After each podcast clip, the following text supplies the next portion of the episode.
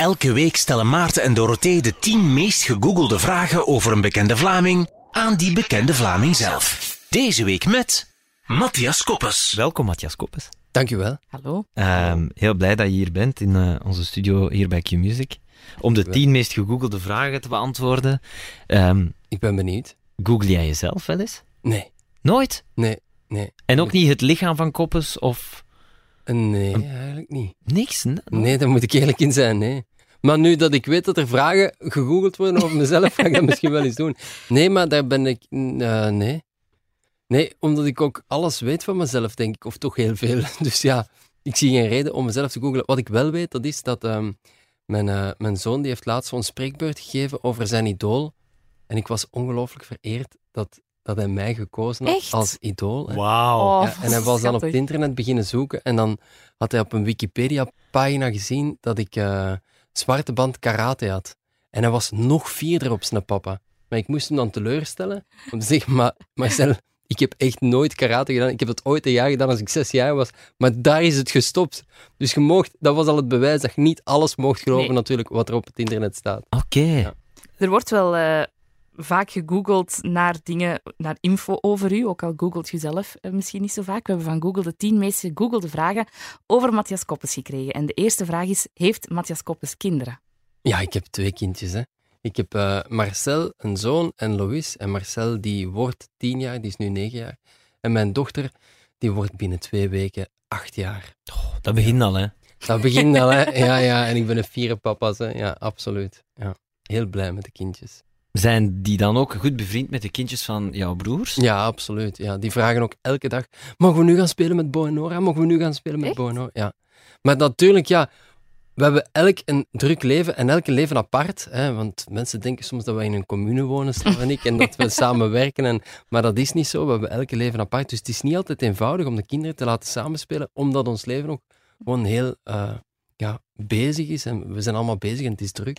Dus, eh, maar dat zijn echt wel beste vriendjes. Hm, Maar jouw derde broer heeft nog geen kinderen dan? Die heeft wel een kind. Ah, ja, die heeft ja, ook kinderen? Fien. Ja, ja, Ah, ja, ja, Fien, oké. een meisje. Oh. En die spelen allemaal supergoed samen. Dat, is leuk. heel fijn om te zien. Ja. Ehm, zijn jouw kinderen eigenlijk zo druk of kunnen ze zich vaak in stilte bezighouden? Mijn dochter die kan in stilte drie uur met Playmobil zitten spelen en je hoort die niet. Hè? En mijn zoon, die kan dat niet. maar echt niet. Dus als die, die heeft altijd iemand nodig om zich bezig te houden. Die zijn daar ongelooflijk verschillend in. Ehm, het is allebei heel schattig. Want ik bedoel, onze Marcel, die heeft zijn papa nodig of zijn mama nodig of een vriendje nodig om zich bezig te houden. Want anders dan, ja, dan wordt hij zelf zo wat ambetant en dan, ja, dan gaat het niet. Maar Louis, die kan echt zeggen van mag ik met de Playmobil gaan spelen? En dan na twee uur gaat hij zeggen, kom, we gaan ergens naartoe. En dan zegt hij, oh, nu al? Echt waar? En die zit dan helemaal alleen, altijd hetzelfde te spelen, met paardjes. Hè. En dan maakt hij een manege en dan springt het ene paardje en dan is het aan het volgende paardje om te springen. En die leeft in een fantasie, fantastisch om te zien. Heel cool, ja. Ja, dat is super cool. Dus je ziet eigenlijk die karakters al wel. Ja, die zijn totaal verschillend. Mijn zoon en mijn dochter zijn helemaal verschillend. Ehm, en dat was al van net na de geboorte, merk je al. Onze Marcel, het enige wat dat idee als hij honger, was, honger had, dat was zo. eh, eh, eh. En dan zeiden we, oeh, hij is precies ambetant. Hè? Dus dat was het. Ja. En ons Louis, die, mijn dochter, hè, die krijste, die, die schreeuwde de buren tot... Allee, dat was ongelooflijk. Dus daar, ze, ze waren al verschillend na de geboorte. Ja, en dan eigenlijk nog een beetje omgekeerd. Hè? Want als zij dan zo hard weende als kind en ze nu heel rustig is en dan...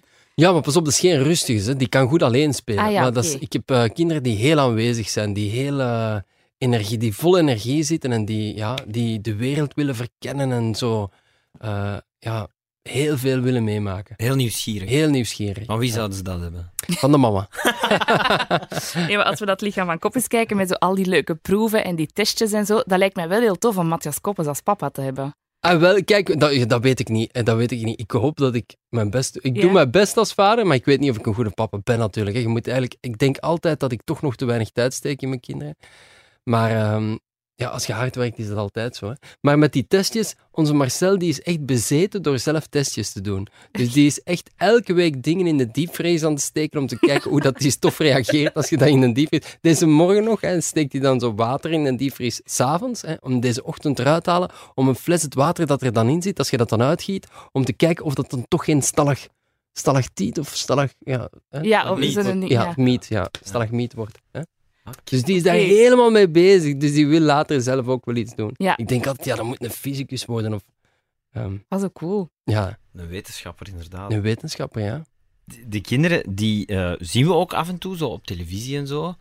Is dat, gaat je dat doen tot een bepaalde leeftijd? Of denk je daar niet zo bij na? Maar bij, ik, eh, bij ons is het echt wel alleen met een heel duidelijke reden. Bijvoorbeeld bij, eh, als wij een- ons lichaam zo getransformeerd hebben op twee maanden tijd naar zo, ja, een strak lichaam, wat dat nu al niet meer is, hè, maar Mhm. wat dat toen wel eh, moest gebeuren op twee maanden, ja, dan werd je zelf heel ambetant in die twee maanden. Dus was het logisch dat die kinderen daar iets over zeiden. Hè.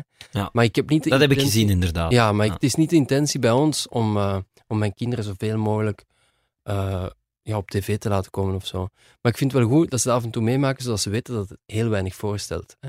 Want ze worden wel aangesproken op school soms van ja, papa komt op tv. En ik zeg dan altijd, ja, maar je moet dan direct zeggen, dat stelt echt niks voor. Dat is een camera die u filmt en het wordt gewoon uitgezonden op tv. En dat is op tv komen. Dus het stelt echt niks voor. En ik wil dat ze het vooral dat in uw hoofd houden. Hè. Ja. En al de rest wat dat je doet, zo de proefjes en zo de leuke dingen, dat stelt wel iets voor. Maar dat je op tv komt zelf, ik vind het heel belangrijk voor hun dat ze beseffen dat het werkelijk een iPhone gefilmd en gespeeld het af, dat is juist, juist hetzelfde als op tv komen. Eigenlijk wel, hè. Ja, dat is echt. Hè. Dus de magie van op tv komen, ik probeer het zoveel mogelijk te doorprikken bij mijn Ja, kinderen, ja. zodat ze niet het gevoel hebben dat het iets speciaals is, want dat is het ook echt niet, vind ik. Nee. Dus, Dat is inderdaad wel bizar, hè? Dat we dat met z'n allen zo hebben opgeklopt tot...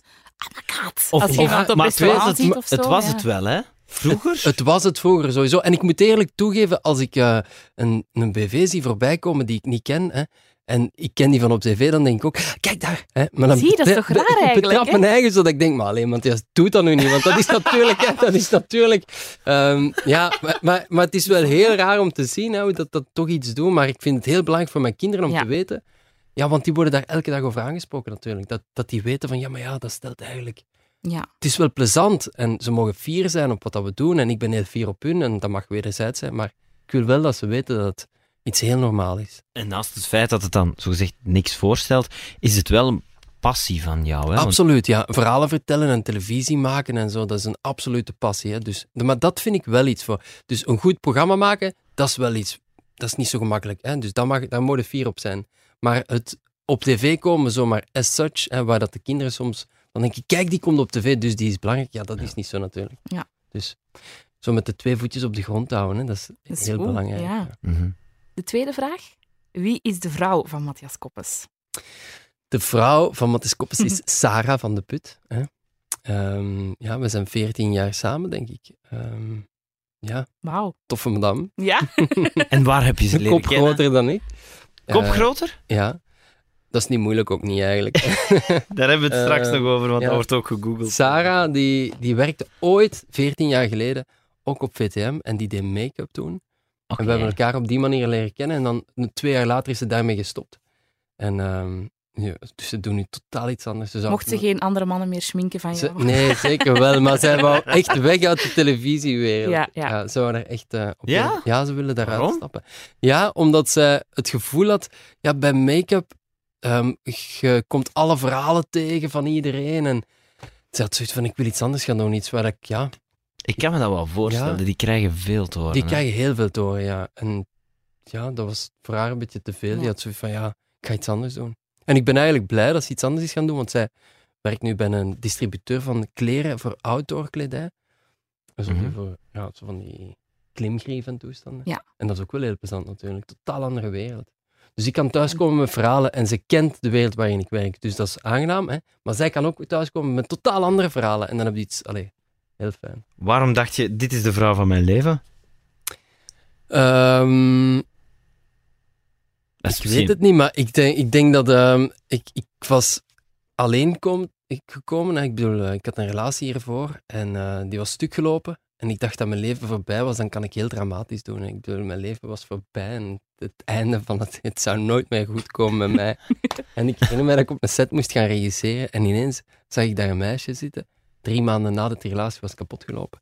En, ehm, en dat was Sarah. En ik keek in haar ogen en zei ik in mijn ogen en we hadden direct zoiets van, oei, dat is hier een klik. En Allee, toen dacht ik, oh, het leven is niet voorbij. en er is misschien nog iets. En dan eh, zijn wij samengekomen en ik denk dat wij nog altijd een heel goed team zijn. Hm. Ja. En dan was je ook natuurlijk al, al bekend. Hè? Ehm, was daarvoor nog met, met Dina Tersavond? Daarvoor was ik met Dina, ja. ja, ja. Maar had je dan zoiets eh, van, oh shit, eh, wat moet ik nu doen? Moet ik naar discotheken of zo? Of moet ik nu... eh, Dat Na lijkt me zo Dina- raar, ja. om Als je iemand zo... nieuw te zoeken. Nee, niet per se. na- Ja, inderdaad, als je zo iemand nieuw zoekt, als je op tv komt, Ja, dacht je Maar van, shit, ik dat is zat nog in de fase, na Dina was ik echt kapot. Ik dacht echt toen ook dat Dina de vrouw van mijn leven was, dus ik was er echt niet goed van. En, en, en we- ik denk dat we een...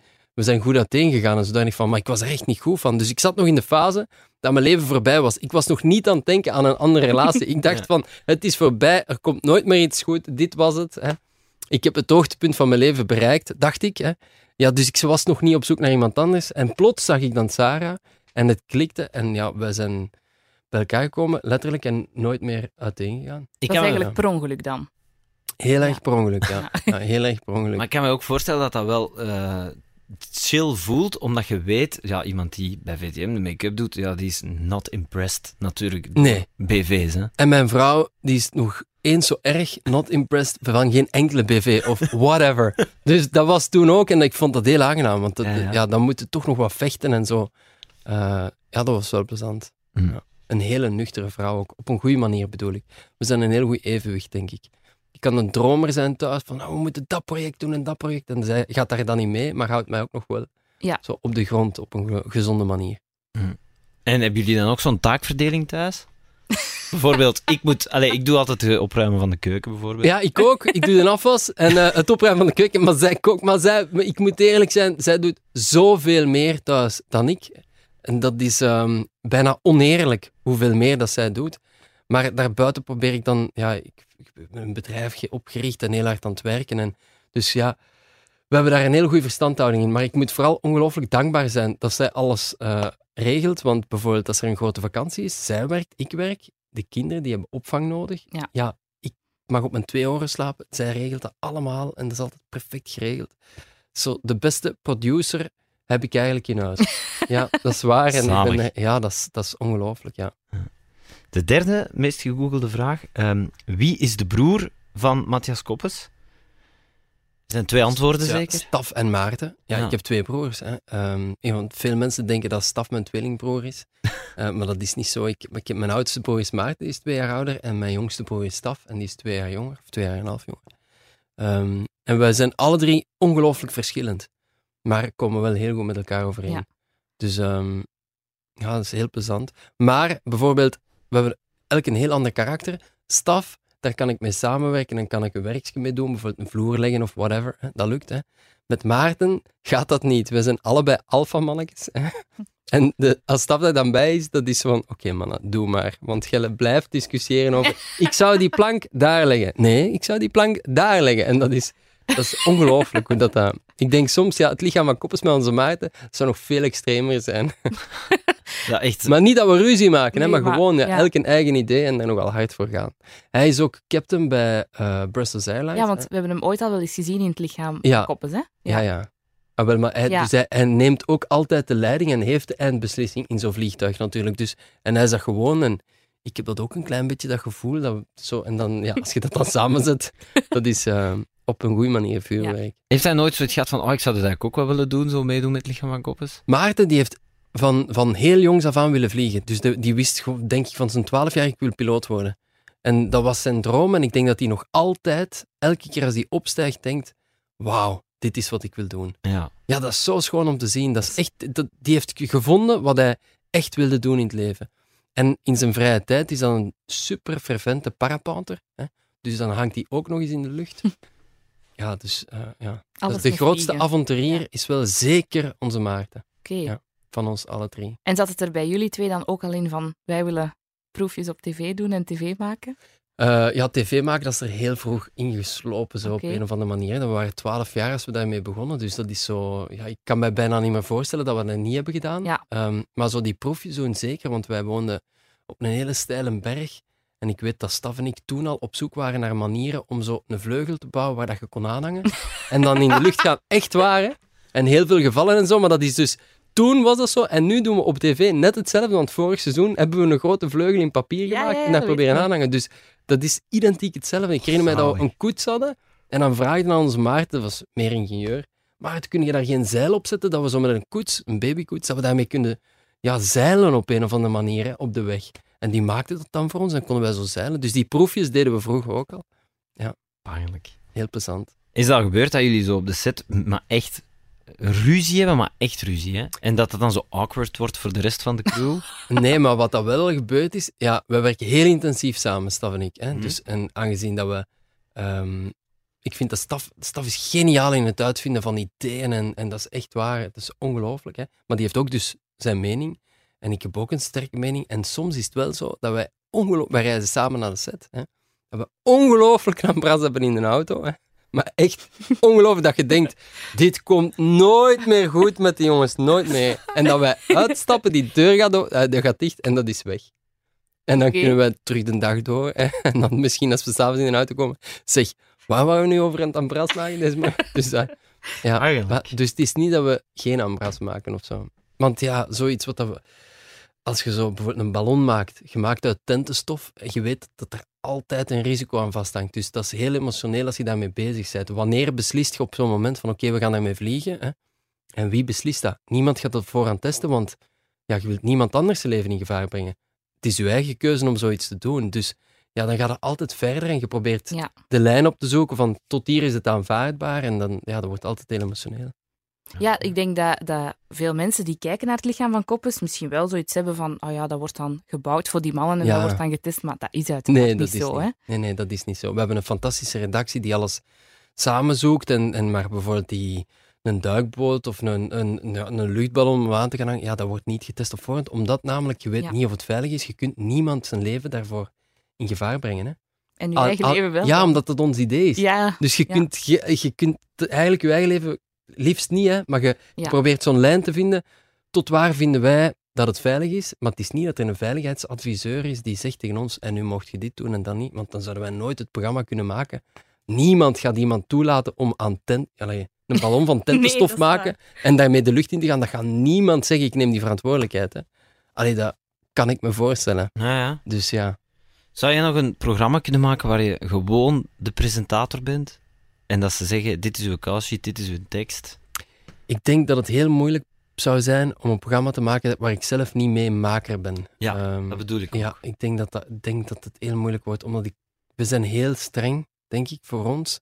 En er belandt heel veel in de vuilbak ook, wat dan niet uitgezonden wordt. Ja, en die lijn, die strengheid, ja, dat wil ik wel bewaren op alles wat ik doe.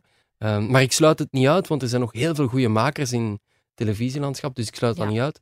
Maar ik denk wel dat het heel moeilijk is om gewoon ergens toe te komen, een tekst te krijgen, die een tekst te zeggen en naar huis te gaan. Maar eigenlijk heb ik dat bijna nooit gedaan. ehm, Mhm. of toch niet de dingen waar ik me echt goed bij voelde. Ja. Dus, maar dat geldt voor ons ook. Hè. Wij zouden toch ook ja. niet morgen ineens een programma op de radio kunnen doen Nee. waar iemand teksten aan ons geeft. Nee. En zou niet En- gaan. en gelukkig maar gebeurt het ook minder en minder. Hè? Ja. Er zijn minder en minder programma's waar dat zoals vroeger, dat je een tekst krijgt en gewoon je ding gaat doen en je leest die een tekst. hè.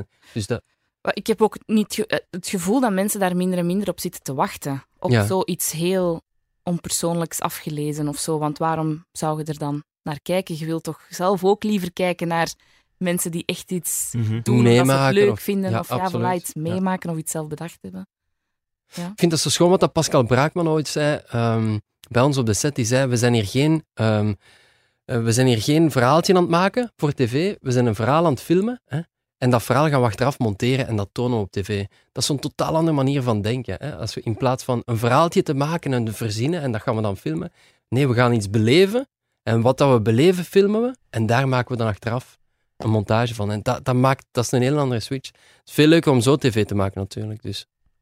Dat je gewoon je amuseert en ziet wat er Ja. gebeurt. Ja. En zoveel mogelijk registreert en dan Ja. achteraf. Ja, en op voorhand goed genoeg bedenkt van wat wil ik vertellen, waarom wil ik dat juist vertellen aan de kijker. Want ik ben er ook van overtuigd dat elk programma dat heel eenvoudig lijkt, het moeilijkste is om te maken. Hè. Absoluut. Als je kijkt naar de, allee, Tim van Hals bijvoorbeeld, die fantastische tv maakt, Safety first en zo. En in de wereld echt aanzien wordt, als, die heeft al Emmys geworden en zo, gewonnen. Het ongelooflijke televisiemaker. ja, als je daar naar kijkt, lijkt het altijd eenvoudig. Wel, het is het allermoeilijkste om dat te maken natuurlijk. Dus, ehm, ja. Hm. dus daarom vind ik het altijd een uitdaging. Dat Ja. blijft een passie, hè. Het blijft een passie. Ja, dat merken we. Ja. De vierde meest gegoogelde vraag. Is Matthias Koppens pianist? Pianist? Nee, helemaal niet.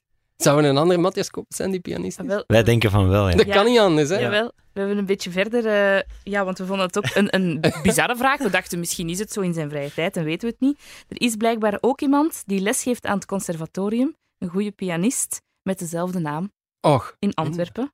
En zijn we zeker dat die eerste drie vragen dan ook niet voor hem waren? Nee, nee, nee, nee, nee, nee, nee, nee, Wie is de broer van pianist Matthias Dat Koppens? kan, hè? Wie heeft Wie pianist vrouw? Matthias Koppens kinderen? Maar heb je zelf ooit muziek gespeeld of zo? Ik heb ooit ehm, gitaar gespeeld en drum. En Ah, ja. in mijn puberteit en in Tumajora hadden wij een groepje. En, ehm, ja, en dan gingen we zo optreden en zo. Hè. Maar ik was denk ik de slechtste gitarist van ons dorp. Maar we hadden wel een groepje en we amuseerden ons enorm. We hebben bijvoorbeeld ooit een optreden gegeven en we gingen daar helemaal in op in die optredens. hè, Want het was in de tijd van de grunge, hè, begin jaren 90, met Nirvana. En, eh, dus wij maakten ook zo rock en grunge. En ehm, ik herinner me nog dat we een optreden aan het geven waren, helemaal aan het gaan in een optreden, aan het headbangen aan het doen. En op het einde van de optreden kijk ik en mijn gitaar was zelfs niet ingeplucht. Zo goed, zo goed kon ik mijn eigen horen en was ik ermee bezig. Maar het was vooral heel plezant. Ja. Ja, ja. Dus gitaar een beetje gedaan, nooit eh, piano of zo. Nee. Vind ik wel spijtig. Maar... Ja? Ja, ik heb, ik vind dat wel schoon. Mijn oudste broer speelt piano. Vind ik echt fantastisch als je dat ziet. Dus ik zou wel eens af en toe de Matthias Koppes willen zijn die ook piano kan spelen. Maar je hebt Spelen hè? jullie instrumenten? Ik speel klarinet. Nee. Allee ja, tot mijn 18 heb ik dat gedaan. En doe je dat nu nog? Nee, maar echt niet. Maar ik, Je kunt wel nog een klein beetje My Heart Will Go On dat spelen. Hè? kan ik nog. Kan My Heart Will Go On spelen op Ja. klarinet. Dat. Zalig. Zalig. Ja, maar ja, ik, goh, ik, ik, weet- ik weet niet. Ja, ik, vind dat, eh, ik denk dat ik er soms wel nog iets aan heb in deze job, dat ik zo toonaarden en toestanden. Ja, ja, ja. En, en ben ik ook DJ, dat ik ook zo echt wel weet Ja, ja. hoe muziek in elkaar zit. Dus dat helpt wel, dus ik heb er geen spijt van. Maar ja, aan, nu denk ik wel, allee jong, hoe raar dat je dat dan zo tot je 18 doet en dat Ja. dan nooit meer vastneemt. Ja, want zeker als je dat dan een beetje kunt, dan kunnen zo Ja, volgens mij heel Ja. ver ingaan en er heel veel gen- geniet van hebben. Ja, in mijn hoofd was dat zo altijd een beetje alles of niks. Ik heb zo wel heel even een beetje gitaar gespeeld en ik kon dat niet supergoed, maar ik kon zo wel een paar liedjes. Maar ik vond dat, al- ik vond dat zo nooit... Hoe moet ik dat nu zeggen? Ik wilde dan bijvoorbeeld echt een instrument kunnen en met een symfonisch orkest spelen en dat dat één supermooi Ja, stuk en een lied was. Zo bijvoorbeeld in je eentje klarinet spelen, daar heb je dus werkelijk alleen niks Nee. aan. Snapt je wat ik bedoel? mm. Dat is zo tof om dat te kunnen en je leert muziek kennen, maar niet, zo... niet zoveel aan, nee. Piano, dat kun je bijvoorbeeld wel Dat echt kun je je wel doen. op je eentje. Kun je van, ja. Ja, gitaar ook nog wel. Maar zo... Ja.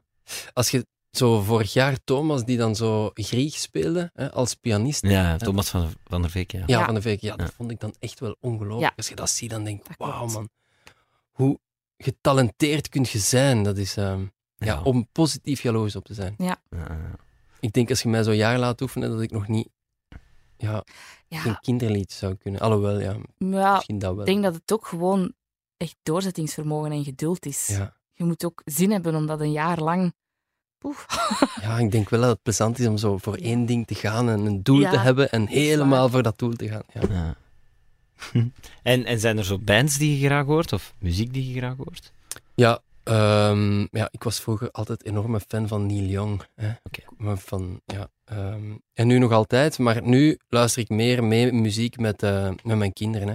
Onze Marcel die, is, die wordt tien, maar die DJ't graag. Hè. Elke Ah, ja. ochtend zit hij te DJ'en. En dat is geen kindermuziek, dus dat is echt zo, ja, gewoon muziek van op vuiven. En, en dat is wel heel tof om te horen, zo, dat hij daarmee bezig is. En, dus ja, nu doe ik het vooral langs hem, dat ik het hoor, ja. Maar hoe fantastisch eigenlijk, hè? Dat, dat, allee, als tienjarige, dat je echt zo DJ-materiaal kunt Ja, kopen. en dat je ook een, gewoon Een mengtafel. Een mengtafeltje Op zo, je- en dan kan hem met zijn iPad ja, op zijn kamer. En echt elke ochtend zit hij dan zo te teachen. En dan denk ik, maar dat is gewoon precies een echte vuif. Hè. Dat Maar is- ja, dus want, ja, nu wil, ik, nu wil ik hem graag een keer laten spelen op een echte vuif. Om eens te zien wat dat, dat geeft.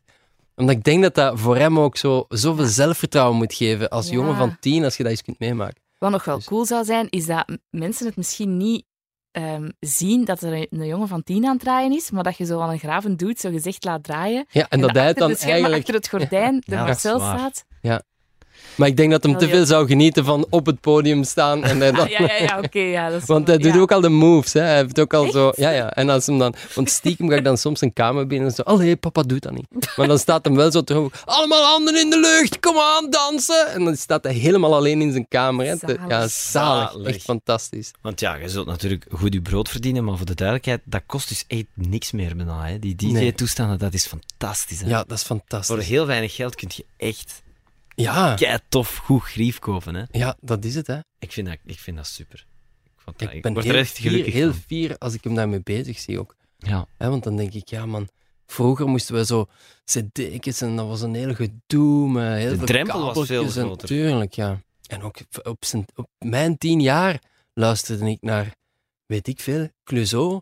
Dat was het. Hè? Ja. En nu luistert hij naar alles wat wij spelen hier op Q-Music en zo. En die is helemaal mee met die muziek. En op school al Ja. zijn vrienden. Ja, heel plezant. Dat bij ons ook wel zijn charme natuurlijk, zo lopen naar de radio en op een cassette snel een liedje Mhm. opnemen, omdat je dat wou hebben. En dan had ik zo een cassetje vol met zo halve Ja, ik stukken van liedjes. Maar de intro's altijd af zijn, hè? want ja, je bent net te ja, laat. je bent hè. altijd te laat. Eh, Ja. Zo met dan zo nog wat gebabbel van... Dat heeft ook wel zijn charme, maar het is wel heel cool nu hoe dat Ja. allemaal kan. Tof. Ehm, de vijfde vraag. Heeft Matthias Koppes een eigen productiehuis? ja, ik heb een eigen productiehuis. Ja. Cool. Cool. Cool. Ja, we zijn er geweest toen eh, om... Ja, het was waar. een heugelijk moment. Ja, toen Uw de naaktfoto- naaktfoto hangt daar nog altijd. Nee, ja, dat is ja, niet ja, waar, ja, ja, alleen ja. nee. Wij vroegen Jawel. ons dat onlangs nog. Jawel, jawel, jawel, die staat daar nog altijd. Ja, ja. Oh, dat is kei erg. Maar goed, enfin. Dus, Nee, dat is eh, toch een mooi stuk om ja dat is een mooi kantoor. stuk, absoluut. Ja, Ja, ja, ja, prachtig. We hebben ook een kalender gemaakt nu, die komt er dan nog eens naast. Ja. Maar ehm, dat is wel... Eigenlijk is dat wel crazy, hè? Een eigen productiehuis beginnen. Vorig jaar ben je daarmee... Ja, nu eh, anderhalf jaar, bijna twee jaar geleden. Ja. Ja, eh, Ja, ja. Maar eigenlijk, dat is twintig jaar geleden ben ik daarmee begonnen. Hè? Twintig jaar geleden bestond Roses Are Blue. Dat was een productiehuis dat veel commercials maakte. Mhm. Ehm, en ik ben daar gaan werken. Zo net, ik was buitengesmeten op school. Mhm. op eh, Sint-Lucas. Ik wou filmregisseur worden, daar buiten gesmeten en dan daar gaan werken. En op een dure markt we marcheerde dat heel goed tussen ons. En hebben we gezegd, oké, ik word partner en ik ga daar mee instappen. En we hebben dan film dat we gaan doen, publiciteit en televisie. En ik deed de televisieafdeling, zij deed de publiciteit en film. En dat draaide allemaal goed, maar op een bepaald moment, ja, ik was toen 21 jaar, voelde ik mij te jong om zo ja, dat te leiden, dat leiding te geven, zo Ja. die televisieafdeling. Ben ik daarmee gestopt. Ja, En dan is dat productiehuis Rosa Blue caviar geworden. Wat dan nu een productiehuis is dat in heel de wereld, vooral in L.A. zit, in Parijs, in Londen. En hele toffe mensen. Ja, nog altijd die mensen van toen. Hè. Maar dat is wel ontploft. Ehm, en dan drie jaar geleden of zo dacht ik, ja, ik wil nu toch terug. Ik word veertig. Zeg maar, wacht, dan zit hij eigenlijk zo precies zoals die partner van Mark Koeken, die zo zich te vroeg heeft uitgekocht. En Ja, dan... Ik, hè? de- ik denk nog af en toe van, damn. Had ik Ja. nu- want Ja. die wonen nu allemaal in L.A. op een fantastische plaats in Los Angeles. Maar ja, bon, iedereen heeft zijn weg gegaan en ik ben heel blij met de weg. Die, maar natuurlijk, ze hebben ook een fantastisch verhaal geschreven. Ja. Maar we zijn terug samengekomen. Dus eh, drie jaar geleden dacht ik, oké, het wordt tijd. Ik word 40 jaar. Ik wil nog, dat nog eens doen. En ik denk dat we nu volwassen genoeg zijn om dat te doen. En eh, dan zijn we terug de handen in elkaar ges- eh, geslaan en hebben gezegd, oké, samen met Cavia gaan we een eigen productiehuis oprichten. Samen met Anna, nog een producer. En nu zijn we vertrokken, ja. Op een, Dus zij hebben ermee in geïnvesteerd dan. ja, Eh. ja, ze zijn partner in het, in het productiehuis en dan zijn we één geheel eigenlijk, ja. Ah ja, oké. Dus net als vroeger zijn we terug vertrokken. Heel cool Heel plezant om te Zo, doen. precies zo bijna... Het klinkt als een oud lief terug Ja, dat was ook zo. Dat was Ja. ook zo, absoluut. Zo tof. Dan is dat eigenlijk een soort Ja. dochteronderneming of een zusterbedrijf of whatever. ja, ja. ja. Ah. Maar we zien, het, ah, we zien het als één geheel, hè, Ja. want we proberen samen een verhaal te schrijven natuurlijk. Dus. Alleen Ja. zit jij niet in een huis in L.A., maar... Nee, nee, maar hier, maar ik Ja. ben hier heel gelukkig. hè, dus Ja, ja, ja, ik weet het Maar wel. toch, ik mag af en toe naar Ginder Ja. gaan dan, Ah, om te ook gaan. Hè, dus dat is ook Ah heel ja, dat is ook wel nice. Ja, We, we waren er eh, een tijdje geleden eh, even met de staf over bezig, ik denk vorig jaar al. Hè.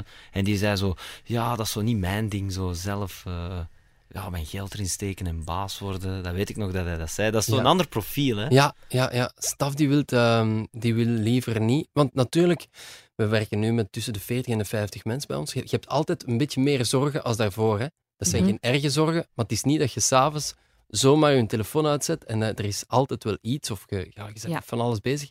En ik weet dat het onnozel klinkt, maar we proberen echt iedereen die bij ons werkt gelukkig te houden en te maken en er ervoor te zorgen dat we een heel respectvol bedrijf zijn. Ik vind dat ongelooflijk belangrijk in alles, naar een kijker toe, naar uw mensen toe, naar gewoon dat je een heel respectvol bedrijf bent. Om dat te zijn, moet je daar ongelooflijk veel tijd in steken. En komen er veel zorgen bij. En ik begrijp dat staf zoiets had van, nee, dat, dat ga ik niet doen, jongen, echt. Die miserie wil ik niet hebben. Hè. Ehm, ja, ja, ja. wat dat ik ja, helemaal begrijp. En ik denk nu achteraf is het misschien heel goed dat we dat niet hebben samengedaan, want Mhm. nu kunnen we heel goed samenwerken. Hmm. Ehm, en kan hij binnenkomen als hij wil en buiten gaan als hij wil. En dat is zo op een hele goede manier. ja, ja, ja. Maar het is wel heel fijn om zo een eigen sfeer in het bedrijf te kunnen creëren. Ja, dat zo is heel tof. plezant. Je zei daarnet uh, buitengesmeten bij Sint-Lucas. Ja. Is dat Ah, dat? ja. Ja. eh, eh, wat is daar precies gebeurd? Ja, ik had, maar ik had toen ik ehm, jong was, had ik een mega grote mond wel.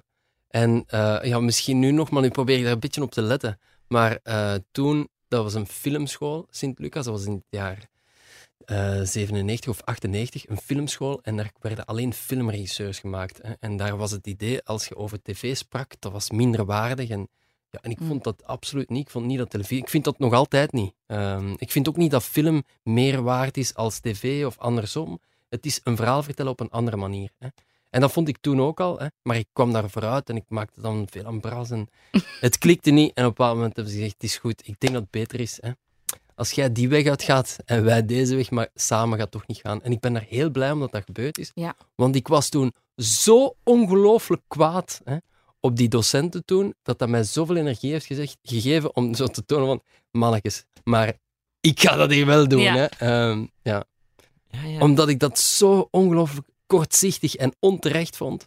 Nog altijd vind ik dat. Ehm, maar gelukkig hebben nu de televisiereeksen al aangetoond dat die even goed kunnen zijn als film. En dat Ja. een tabula rasa fantastisch is. En dat je zo... Absoluut. Ja. Ja, ik kan me dat voorstellen. Ja. Dus ja, dan moest ik... Het was gedaan. Ik, moest buiten, ik werd buiten gesmeten. Ja. je kunt zo je kwaad, maar als student kun je toch van sommige dingen echt kwaad Maar worden. ja, jongen. Ja. En, en ook, ik vond dat zo onterecht en zo. Ik voelde mij machteloos. Maar en soms blijken dingen achteraf, zoveel jaar later, zoals in uw geval nu ook, eh, blijkt dat ook dat dat onterecht was toen. Zo, dat Ja, is, eh, Dat weet ik niet. Ik ben natuurlijk nooit een filmregisseur geworden en ik zou het ook nooit kunnen zijn. Dus natuurlijk, daarin hadden zij wel, als, als hun doel Ja. was om alleen maar filmregisseurs Ja, af te leveren, ja, dan was dat misschien wel Ja, juist. Maar misschien. ja, Maar jij hebt toch al fictie geregisseerd? jawel, jawel, jawel. Ik heb fictie geregisseerd. En, Help mij eens, wat heb je allemaal geregisseerd? Dingen vermist zeker een stukje? Nee, nee Aspe, wat, Aspe, Aspe, Aspe. eh, de Ja. zonen van Van Nas heb ik geregisseerd. Zonen van Eh, Van Nas, Ja. En Ja. ja, vermist zonen van Van As, potato, potato. Het zat Even heel hetzelfde, ver. hè. Ja. Ja. dat is niet erg. Dat is, Nee, nee, dat is ook al lang geleden. Hè. Maar Zonen van Van As heb je er veel geregisseerd. Ja, dat was een volledig seizoen. Maar van Ja. Aspen nog meer. Heb ik denk, ja, veel. Maar dat was ook heel plezant om te doen. Hè. Maar op een bepaald moment moeten we wel... Ik ben heel blij dat ik dat allemaal gedaan heb. Want nu maken we fictie bij ons in het productiehuis. We Ja. maken televisie en we maken een beetje ad- advertising. Hè. Dus ja, ik heb van alles iets gedaan. En ik weet ongeveer hoe dat het werkt. Ik ben niet de, de beste geweest in alles, maar je weet wel hoe dat het werkt. En Mhm. dat is heel belangrijk nu natuurlijk. Je kunt meepraten over alles. Ja. Ja, dat was ook wel plezant. Hè. Maar altijd vroeg opstaan. Hè. Ja, Ja, dat is waar. Ja. Als de zon opkomt, moet je beginnen draaien ja, bijna. altijd draaien. Ja. Oh my god. zesde vraag. Ehm, ja, ik wou eigenlijk Ah. ook nog weten, eh, als je dat dan combineert met het lichaam van koppens draaien, wat is uw geheim voor de work-life Ah. balance? Ja, maar ik moet eerlijk zeggen, ik heb, ehm, het was wel heel heftig nu, eh, dit, dit jaar ook wel. Op het einde was ik echt wel, eh, alles staat er nu op, we hebben alles gefilmd. En ik heb wel vier dagen vrij moeten nemen vorige week, om even zo mijn hoofd leeg te maken. Om, het was echt wel wat veel. Er was nog een vriendin van mij gestorven deze Oh my god. eh, zomer, Oh. ook tijdens de opnameperiode. Dat was ook heel zwaar, dus ik had even tijd nodig om dat even te plaatsen. Dus. ehm, maar ik denk, ja, wat ons geheim is, dat is dat we, en dat is niet om hun te bestoeven, maar dat is waar, we hebben zoveel talent zitten bij ons. Hè? De Maarten Mille, Gijs Polspoel, Malin, eh, zo, zo, ah, echt zoveel talent, dat ja, die mensen kunnen echt wel eigenhandig heel veel doen. Dus ik moet niet op alles zitten en ik moet daar niet alles mee gaan bemoeien. En dat is heel, heel plezant om, Ja. eh, om zo te werken. Dus als ik vraag, eh, wat is een, een beetje uw geheim, dan is dat niet een of andere app of een of ander takenlijstje dat u recht houdt. Het is meer u omringen met enorm... De juiste mensen en kunnen loslaten. Ja. Dat is het geheim, Ja. denk ik. Kunnen loslaten. Durven zeggen, dit is uw verantwoordelijkheid en jij gaat dat doen en daar Ja. vertrouwen in hebben. En dat dan ook, ja, je moet die dan vertrouwen en dat loslaten. Je Ja. kunt niet alles. En het, mijn, allee, wat ik meest geleerd heb in die twee jaar, dat is, mijn idee is geen beter idee. Dat is niet zo. Hè? Dus ik ga nooit naar een montage zeggen, oké, dat is slecht of die. Dat is niet zo. Dat is ook echt niet zo. Je kunt alleen maar zeggen, ik voel dat aan, dat dat anders zou kunnen en misschien werkt het anders ook. Hè?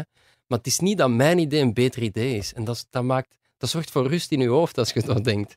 Ehm, en dat is aangenaam voor iemand anders om zo samen te werken dan. Ja. Ja, want die klopt. krijgt input zonder de dwingende Ja, gedachte van je moet het aanpassen of hij vindt het niet goed. ja absoluut. En ook dit Gewoon talent dat bij ons werkt is zeker zo groot als, als mijn. Dus ik kan niet zeggen dat ik mijn talent snapte. Of, Ja, ja, ja. Dat Ja, is ja. ook echt niet zo. Dat zijn allemaal ongelooflijk goede mensen. En we hebben een groep gevormd. En dat is zo schoon. We hebben een groep gevormd van televisiemakers die elke dag ons botten aandoen, door de modder gaan en allemaal nog zelf tv maken. Dus iedereen bij ons maakt nog zelf tv. Er is geen structuur waar dat je mensen hebt die gaan kijken naar dingen en alleen maar dat doen. Nee, iedereen maakt tv.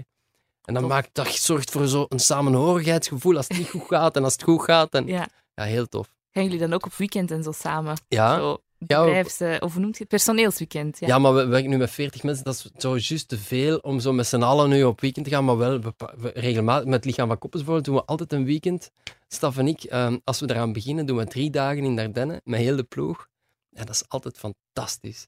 Ehm, Tof. en dat eigenlijk zo, het samenhorigheidsgevoel is dan belangrijker dan wat dat we daaruit vinden. Ja, ja, ja. Want het is gewoon zorgen, mannen, we staan aan het begin van een serieuze berg dat we over moeten. Ja. We gaan dat samen doen. En Cool.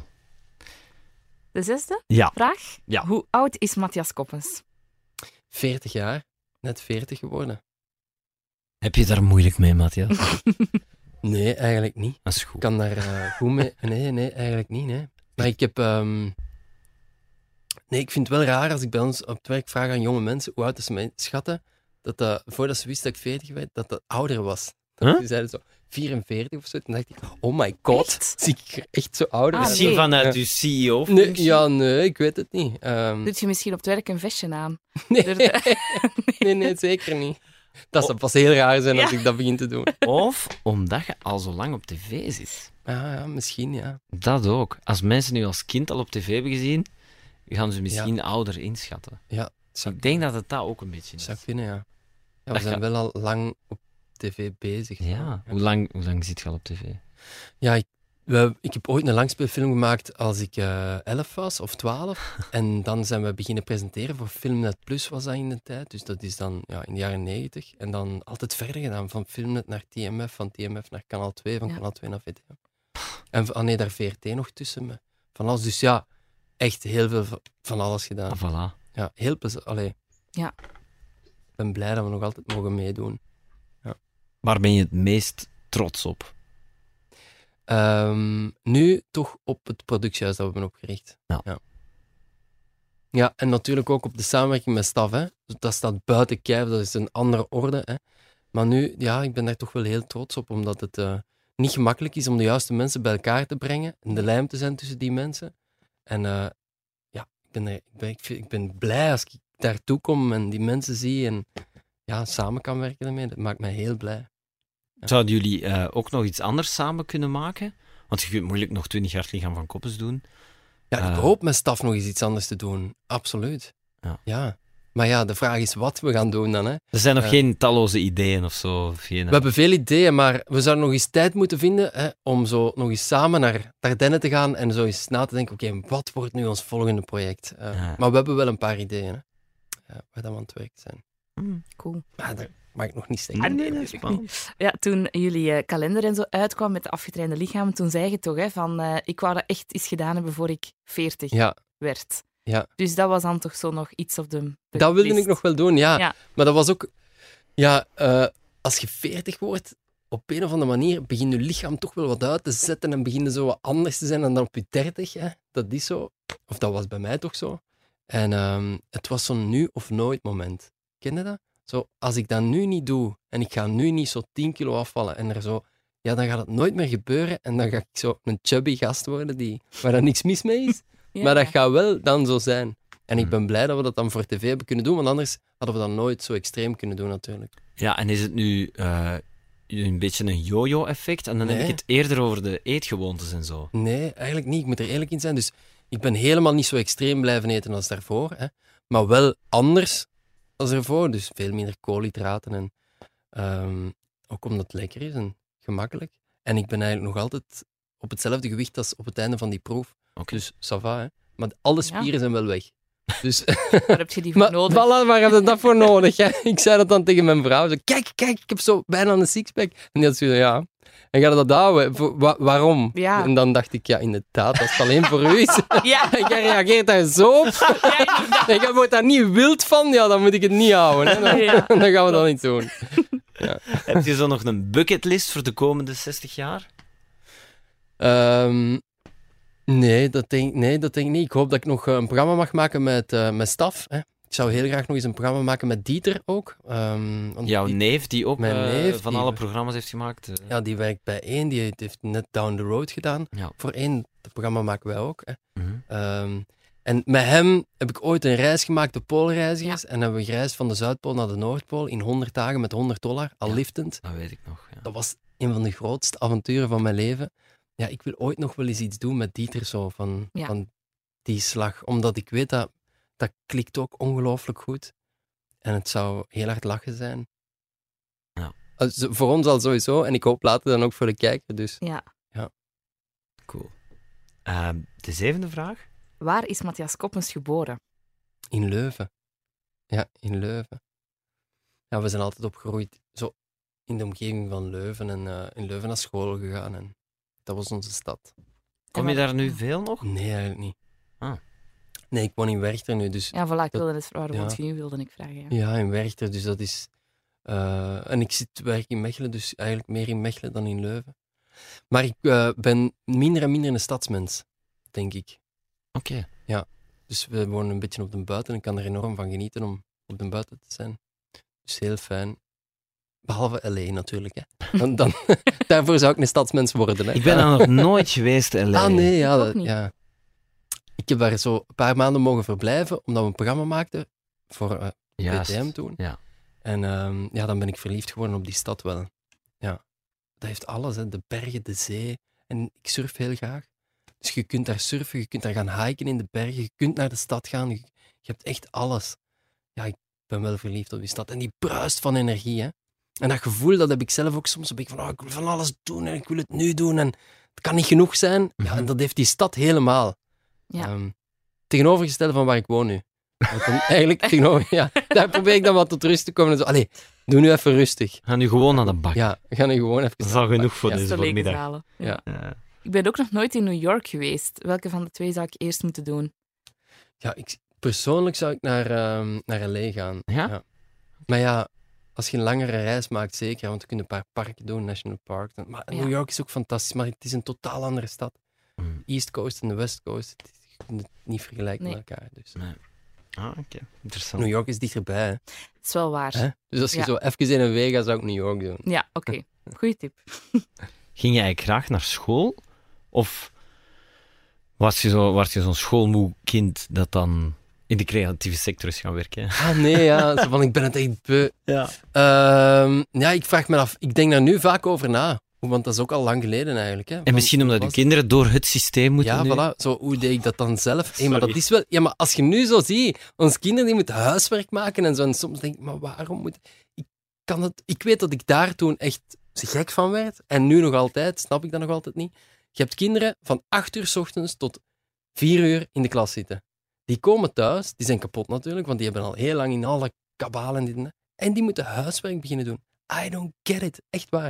Ik- Ze moeten het doen van mij. Maar ik snap Ah, ja. het echt niet. Ik bedoel, die zijn al van 8 tot 4 geconcentreerd bezig. Die moeten thuiskomen, die denken, oké, dan mag ik nu gaan spelen. Nee, je gaat eerst thuiswerk. En datzelfde gevoel had ik vroeger ook van, maar hoe kan dat nu? Vreselijk. Als het niet kan in de les, ja, dan is het misschien niet juist gegeven of whatever. Hè?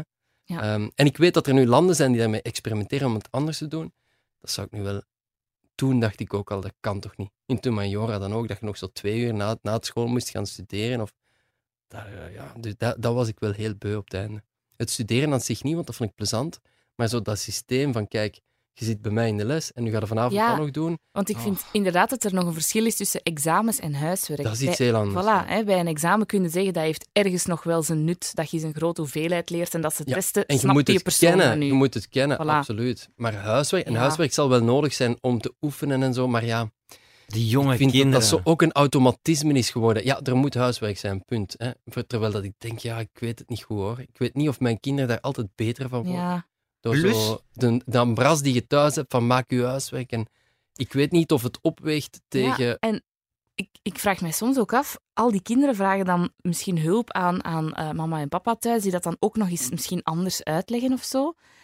Wordt, wordt die juf of die meester daar zoveel beter van, dat de dag nadien twintig kinderen terugkomen, maar ja, maar mijn papa heeft dat zo gezegd, maar mijn papa heeft dat zo uitgelegd. Ja, maar dat- heel, sorry. Oh, Nee, zeg maar. Ik ben heel blij dat Sarah dat vooral op aanneemt. Want ik kan me daar ongelooflijk in ergeren. Ook als dat gebeurt. Dan, hè. Dat klopt op zich ook niet, hè, want eigenlijk zouden kinderen toch op een iets of wat democratische manier moeten bijleren. En als je langs de ene kant ouders hebt die er keihard tijd in steken, en langs de andere kant Ja, ouders hebt die eh, ja. een leefloon hebben en, en, en vijf kinderen en die echt eh, twee of drie jobs moeten combineren om de boel draaiende te houden, dat is toch niet eerlijk? Nee, dat is, Hè, dat is niet- toch- Nee, absoluut niet.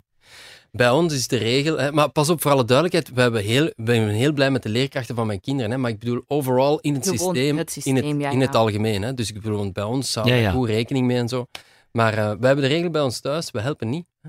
Je moet het zelf doen. En van ons, als je het niet gemaakt hebt, is het uw probleem. Je maakt het zelf. Tot als je een toets maakt die minder goed is, dan gaan we je wel mee aan het werk zetten. Maar ik vind het plezant dat ze zelf de vrijheid hebben om daarmee om te gaan. En soms dan zie je mij zeggen, nee, ik ga niet oefenen. Oké, mooi. Je hebt morgen een toets, hè? Ja, ja, maar ik kan niet oefenen. Alright, dat is uw keuze. Maar wacht, oh wee, als het dan niet goed is, dan moeten we wel... Dat lijkt mij, dat zou ik ook graag doen met Leon. Zo die vibe. Ja, want hoe oud is uw kleine nu? Ja, die wordt in januari twee. Ja, dus, het er sneller dan dat je denkt. Ja, ja, ja. dat je echt zo zegt van, regel het. Ja, ja. Maar neem ook de verantwoordelijkheid dan voor. Ja, want je maakt goede afspraken op voorhand. Van kijk, als het niet lukt, ja, dan moeten we wel anders beginnen. Maar schoolmoed, dus dat idee... Ik herinner me nog in het zesde middelbaar dat ik wel zoiets had van, my god, maar... ehm, ik, misschien was dat ook een andere tijd, hè, maar er toen zo eh, docenten die, of leraars die zo al wat gemakkelijker huiswerk gaven en zo van een oude stempel waren nog. Ehm, ik weet niet of dat nu nog is, hè. Mm, Ik denk dat leerkrachten vooral ook nu veel administratie moeten doen. Ik denk Ja, dat dat zou kunnen, verschrikkelijk is. Ja, denk ik. Oh. Goed, we zullen naar de volgende vraag gaan misschien. Ja, want Maarten kan zich daar heel er, lang over eh, opwinden. Ah, over is dat het echt, systeem en- Ja, ik word er echt aan mijn tand van.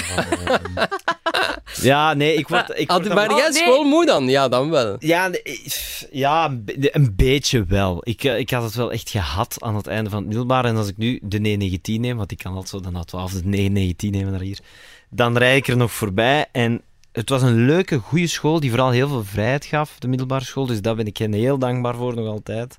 Voor de vrijheid. Als je smiddags naar buiten wou, dan ging je naar buiten. Dus dat vind ik tof. Want anders had dat niet goed gekomen, denk ik. Maar het feit dat we in het onderwijs focussen op alles 50% kunnen, ik vind dat zo'n fundamenteel probleem, dat ik kan daar echt niet over. Ik raak daar niet over, mentaal.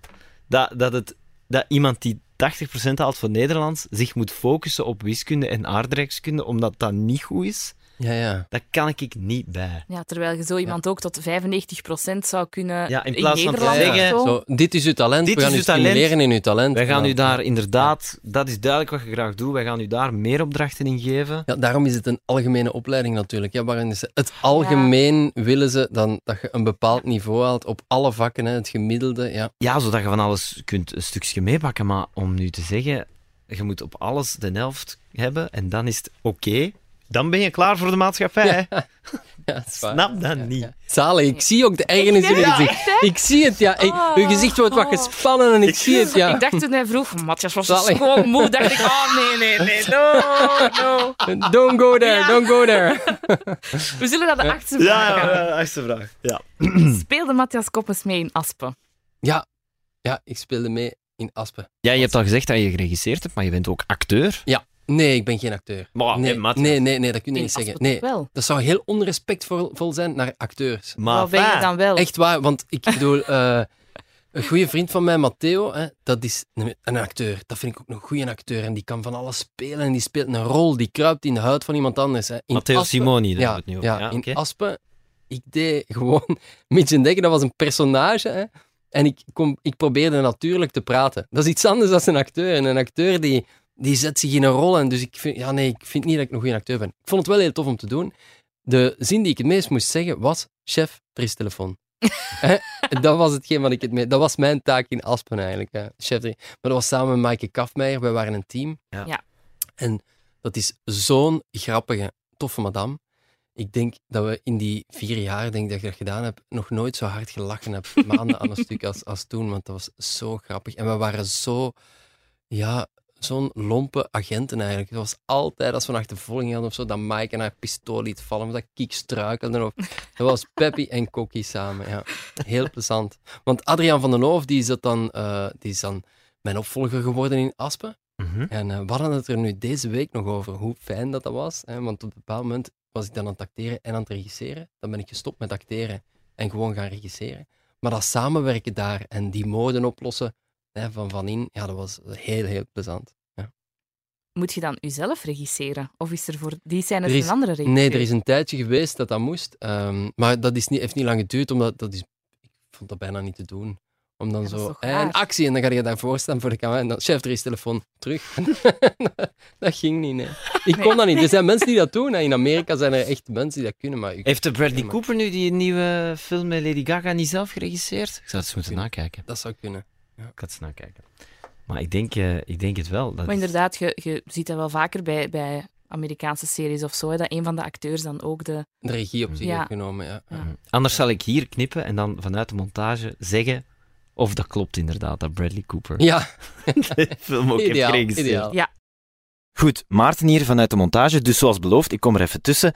A Star is Born is inderdaad geregisseerd door Bradley Cooper. Ehm, hij heeft het scenario ook meegeschreven, hij was de producent en hij speelt samen met Lady Gaga de hoofdrol. En het is trouwens ook het regiedebuut van Bradley Cooper. Nee, maar ehm, eh, ja, dat lijkt mij ook wel cool om zo te regisseren inderdaad. Maar dus een film regisseren, dat gaat er nooit van komen. Dat gaat er Ah, nooit... zeg nooit nooit. Hè. Zeg nooit nooit, want ik heb eh, die passie altijd gehad om te regisseren. Maar ik vind dat eh, wat ik nu aan het doen ben bij ons bedrijf, dat is ook een beetje regisseren. Hè. Dat is zo geprobeerd als regisseur ehm, een, set, een volledige set te laten werken. Ja. Dat iedereen op zijn best is. Dat probeert je te doen als regisseur. En een richting te kiezen. Hè. Een schip, je hebt een schip. Je zit de kapitein van het schip en je probeert ervoor te zorgen dat alle zeilen de juiste... Allee, dat, dat iedereen één richting uitgaat. En eigenlijk probeert je dat met een bedrijf ook. Ja. Dus dat is op dezelfde manier eigenlijk als regisseren. Dus ik geniet daar nu ook heel veel van. Ik bedenk mij ineens, toen wij die naaktfoto gingen afgeven, dat was ook wel zo'n rare zin uit de context, maar goed, toen wij die naaktfoto Ja. gingen afgeven bij u, dan liepen Adil en Bilal daar rond Ah ja, voor een projectje. Zo, dat doet er niet toe, maar dan zie je ook al, puur uit dat beeld, dat dat allemaal dicht bij elkaar ligt. Hè. Absoluut, ja, ja, ja. Ja, ja. Ja. dus het is een verhaal vertellen. Dat kan in televisie, dat kan in films en dat kan in series zijn. Ja. De volgende vraag? Het is de voorlaatste, de negende. Hoe lang is Matthias Koppens? Hoe lang? Hoe groot wilde ze? Ja, wel, wel. normaal eh, is het hoe groot, eh, Ja. en- Ja. maar Bij bij u is het hoe lang. eh. Hoe lang? Wordt, Ja, wordt lang ja, in plaats van groot gebruikt. Eh, ja, ongeveer een meter zeventig ben ik. eh. We- aan het begin van deze aflevering zei je, eh, mijn vrouw is een kop groter. Is dat zo... Ik denk dat hij een meter 75 zal zijn. Of Ah ja. ja 76 misschien. Is dat ooit een, een, een ding geweest voor u? Zo van, Of voor haar. ik moet Nee. zorgen dat mijn vriendin kleiner is? Nee, nee, helemaal niet. Nee, nee, ik, nee. Ik, heb, ik ben daar nooit mee bezig geweest. Ik heb er nooit mee ingezeten. Dus soms doet zij hakken aan en zegt zij van, oh my god, zie ons nu lopen. Maar ik vind, ik vind het echt niet erg, nee. Oké. Nee, Geen complex of zo op dat nee vlak. helemaal niet. Nee. Nee, ik wil het u ook niet aanpraten. Hè. nee, dat gaat ook niet lukken. Na 40 jaar gaat dat niet meer lukken, nee. Maar inderdaad, eh, het lichaam, het perfecte lichaam heb je nu gehad. Ehm, dus ja, ik, ah, ik, ik kan me niet voorstellen dat iemand twee maanden lang enkel kip met soep eet. Ja, Maar je hebt dat dus gedaan en je zou Ja. dat dus nooit meer doen voor je lichaam. eh. Nee, ik zou het nooit meer doen. Nee. Nee. ik zou wel terug willen, want we hadden echt heel fijne trainers en zo'n coach. Dus ik zou wel zo in de winter terug willen opstarten en zo te zorgen dat je nu niet terug naar dat lichaam gaat van daarvoor. Dat wil ik nu wel doen. Hè? Ja. Maar niet zo een sixpack en super gespierd. En De basis voor, wat, voor wat zou ik het doen? Ik bedoel, dat kun je toch niet volhouden. Dan moeten, ik zat op het einde zo 400 tot 500 sit-ups te doen per dag. Oh, Ja, dat kun je niet volhouden. Ik bedoel, ik kan er nu geen, geen 100 meer, denk ik. Oh Ehm, my god. en, en ook waarom? Uw kinderen, die, die, ik speel liever met mijn kinderen dan, dan dat ik dat ga doen. En alcohol? Is dat een... Dan mocht eh, ik niet meer drinken. dat mocht En ik niet. ben blij dat dat nu wel terug mag. De Ja. eerste keer dat je dan terug dronk, was dat niet even... Woe. Ja, jawel, dan heb je heel weinig nodig om zo je tipsy te voelen Ja. natuurlijk. Hè? Ja. Ja. Maar dat went snel terug. Hè? De- dat went snel terug. Ja, drink, Ja. drinkt je... ehm, eh, want ik vraag... Dat is iets wat ik zo merk als we deze podcast eh, opnemen, al die afleveringen, dat mensen zo vaak zeggen, ja, in die periode drink ik niet, want ja, dat is een mega zware periode, dat is een mega... Is dat bij u ook iets waar Nee. je dan rekening mee houdt? Ik drink altijd. Nee. nee, daar moet ik eerlijk in zijn. Nee, dat is niet waar. Ehm, ik zou dat misschien beter doen. Hè. Ik zou ook graag een regel maken. In de week drink ik niet en alleen in het weekend. Maar om mij alleen al aan die regel te houden, vind ik het heel moeilijk. Dus regels zijn er om verbroken te worden. Ja. Ja. ja, ja, dat is waar. Maar waar hebben we het dan over? Iets, iets drinken bij het eten of in de zetel nog een glaasje? Nog... Ja, of een, een, gla- een glas. S'morgens bij de cornflakes. Ja, ja, dat wat dat is blijven staan de dag voordien, dat drinkt het dan op natuurlijk. Hè. Nee, nee, dat is Ja. een glazen of twee, drie per avond. Ja, hè. Of ja. twee per avond, ja. ja. Alright. De tiende meest gegoogelde vraag. Is Matthias Koppens advocaat? Nee, van de duivel misschien, maar eh, nee. nee. Nee, maar dat is ook Nee. een naamgenoot, hè? Ah, is Ja? waar? Dat is een advocaat, Matthias Koppens. Ja, Dat zou ik wel heel graag eens doen. Ja? Ja? Pleiten. Ja, ik zou dat heel graag eens doen. Want Oh, wel. het kunnen uitleggen, dat is heel belangrijk in onze job, toch? Bij jullie ook? hè? Ja, ik, ik ging ook zeggen, ik denk ook dat u dat zou afgaan. Ja, om is dat zo- echt? zo'n uitleg te doen en zo te zeggen, nee. want- ja, nee, want ik zal u mijn logica eens uitleggen. Hè? Dat is eigenlijk wat je doet als advocaat. Ja. Hè? Dus, En Ja, ik en- denk ook als je zo praat over een, een vloer leggen en dat je dan met je broer zo discussieert over nee, zo, dat is ook goed. Hè? ja, Dat ja, je hoe moet je dat zeggen? Dat je je mening goed kunt onderbouwen en uiten. ja. Soms vind ik het wel zo'n beetje een triestig beroep als ik zo kijk naar de rechtbank. En die advocaten, die moeten dan zo Maar zo, echt pipo's verdedigen en die zitten dan zo... Ja, Ja. maar dat je zo echt... Iemand denkt van, maar jij bent een pipo. Zo, ja, allee, dertien keer zonder rijbewijs. En dan Oh. begint een advocaat zo nog van... Ja, maar je moet begrijpen, mevrouw, dat, bla, bla. En dat die rechter dat dan zo met twee zinnen ja, ja. compleet met de grond gelijk maakt. En dat je die advocaat enkel nog beetje triestig kunt zien kijken van... Ja, ik had wel gedacht dat dit niet ging werken. Maar ik heb er wel heel veel respect voor, want die mensen Ja. zitten wel elke dag in de miserie. Hè? Ja, Die dat is komen waar. alleen, terwijl wij elke dag in de entertainment zitten. Hè? Ja. Ja. Wat maakt ons blij? Hoe kunnen we daarmee omgaan? Die komen elke dag. Hé, hey, wauw man. Dat moeten we maar doen om dan vrolijk thuis te komen. hè? Ja, En te dat is zeggen, waar. Ja, dat is ik denk dat ik dan meer dan twee eenheden per dag nodig heb. dus ik zou wel eens willen pleiten, maar dan één keer. Hè? Maar je blijft dus eigenlijk voor eeuwig televisiemaker of eh Ik hoop contentmaker. dat ik dat nog, la- ja, ik hoop dat ik het nog lang mag doen, ja.